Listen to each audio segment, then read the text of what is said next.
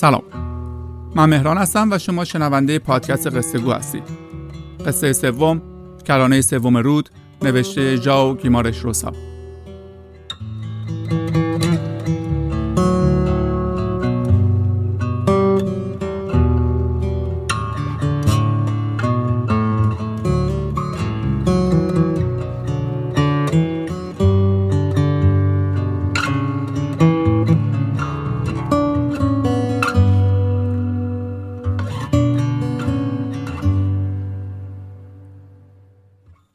ژائو گیمارش روسا نویسنده و دیپلمات برزیلی بود که به زبان پرتغالی مینوشت. 27 ژوئن 1908 به دنیا آمد و در 19 نوامبر 1967 درگذشت.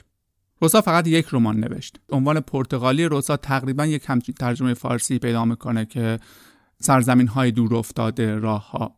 متن روسا آمیخته از نصر کهن و محاوره‌ای و استفاده مکرر از واژگانی است که خودش می‌سازه. برای همین زبان سختی داره و خیلی وقتها به اون در برزیل جین جویس برزیل گفته میشه.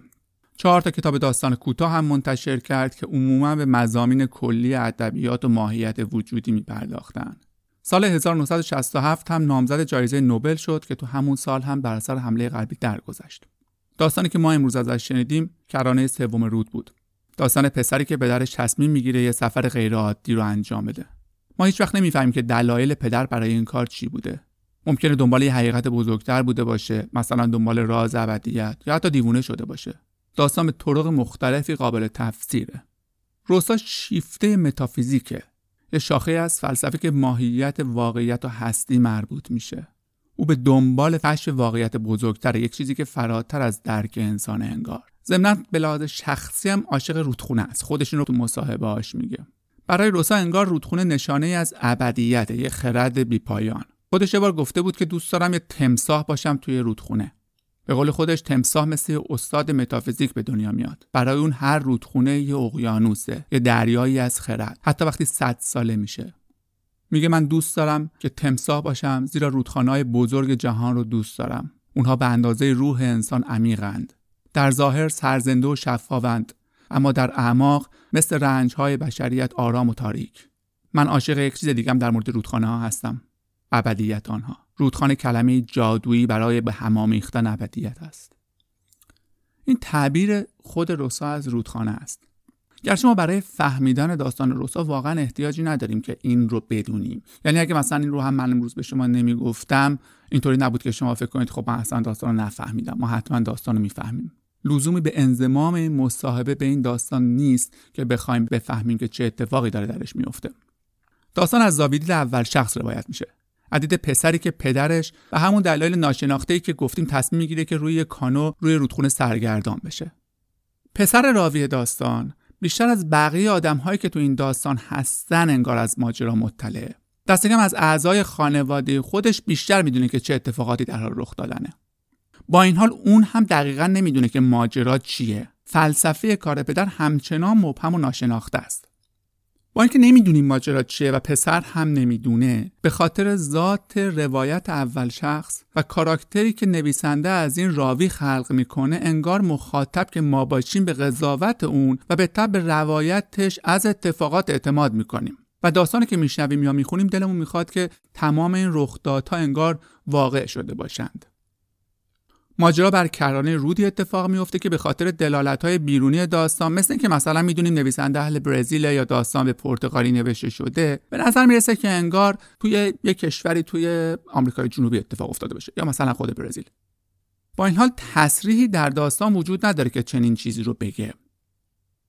باز هم با توجه به قرائن داستان به نظر می‌رسه که داستان باید حوالی قرن 19 اتفاق افتاده باشه بین سالهای 1800 و 1900 شاید به خاطر اینکه خود نویسنده اوایل قرن بیستم به دنیا آمده ما داستان رو در یک روایت خطی زمان محور میشنویم یا اون چیزی که توی ترمینولوژی ادبیات غرب بهش کرونولوژیکال میگیم.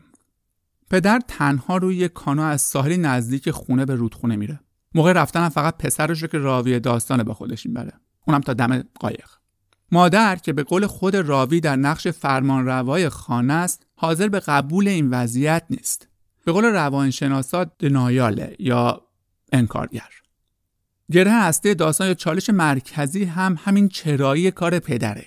داستان زمانی که پسر فریاد می‌زنه که حاضره به جای پدر به رودخونه بره به اوج می‌رسه و یه فرود فاجعه بار داره. اونجا که پسر از ترس میگریزه و پدر رو ترک می‌کنه.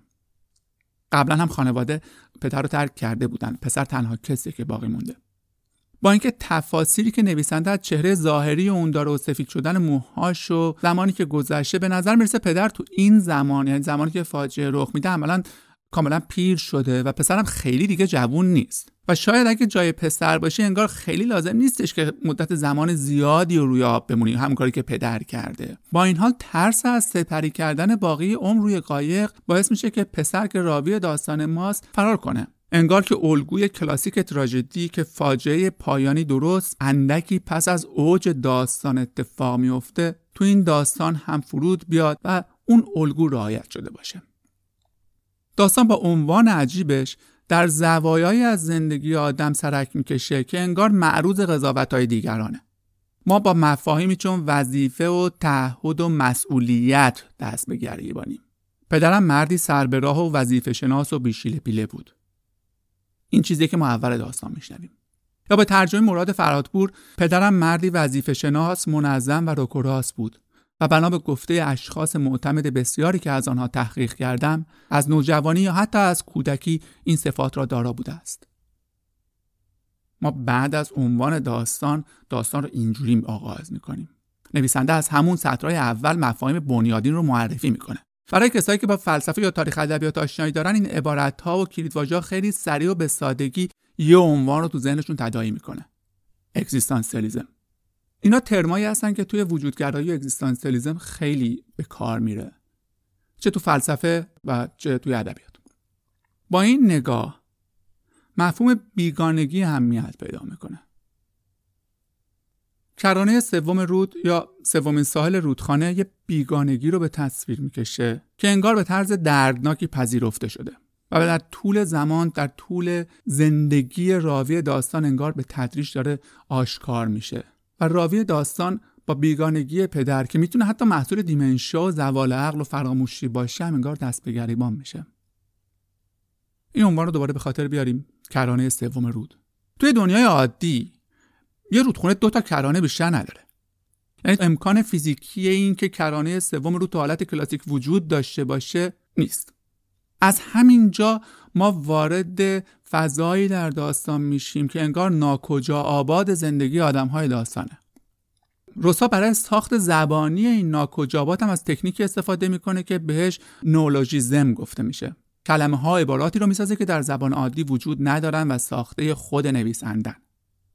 طبعا خیلی از اینها تو ترجمه فارسی یا ترجمه در هر زبان دیگه از دست میره. اما دست کم به اعتبار گفته منتقدان آثار اون که می‌تونستن کاراشو به زبون اصلی بخونن میشه پذیرفت که چنین اتفاقاتی رخ داده. یه نکته رو در مورد زبان در پرانتز بگم. مشهوره که روسا از کودکی چند تا زبون یاد گرفته. هفت سالش بوده فرانسه یاد گرفته. بعدا به قول خودش پرتغالی آلمانی فرانسوی انگلیسی اسپانیایی ایتالیایی و اسپرانتو و کمی هم روسی بلد بوده.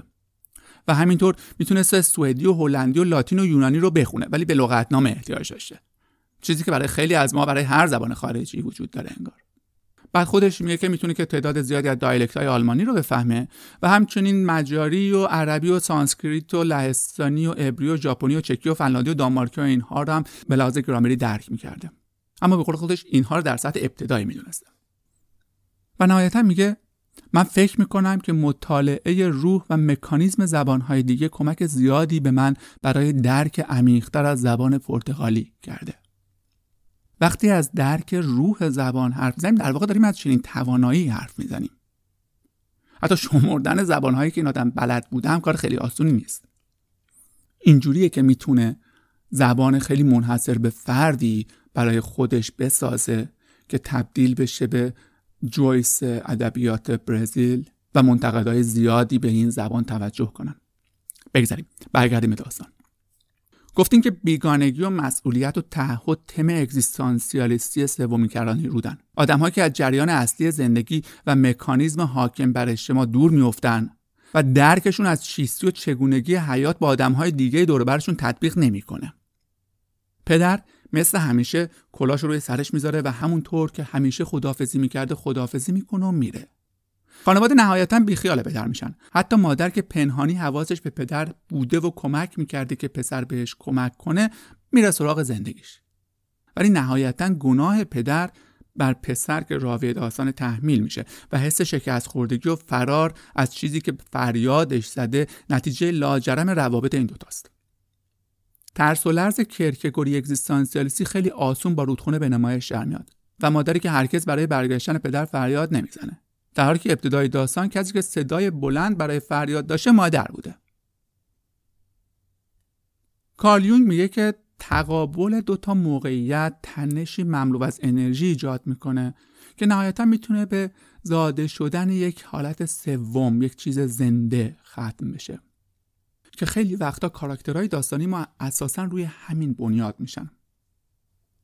کرانه سوم رود در واقع کاوش همون تضادهای موجود در بین اعضای خانواده و در یک مقیاس بزرگتر آدمهای اطراف اونهاست که نهایتا به یک حالت سومی ختم میشه.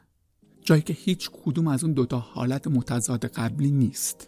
شاید این مهمترین نکته که خیلی زود می‌تونیم در مورد کرانه سوم رود درک بکنیم. کرانه سوم رود همین موقعیت سوم یونگیه. جایی که پدر هست هیچ کدوم از این کرانه ها نیست. یه خط سومه. خط سومی که انگار فقط پدر می‌خونه.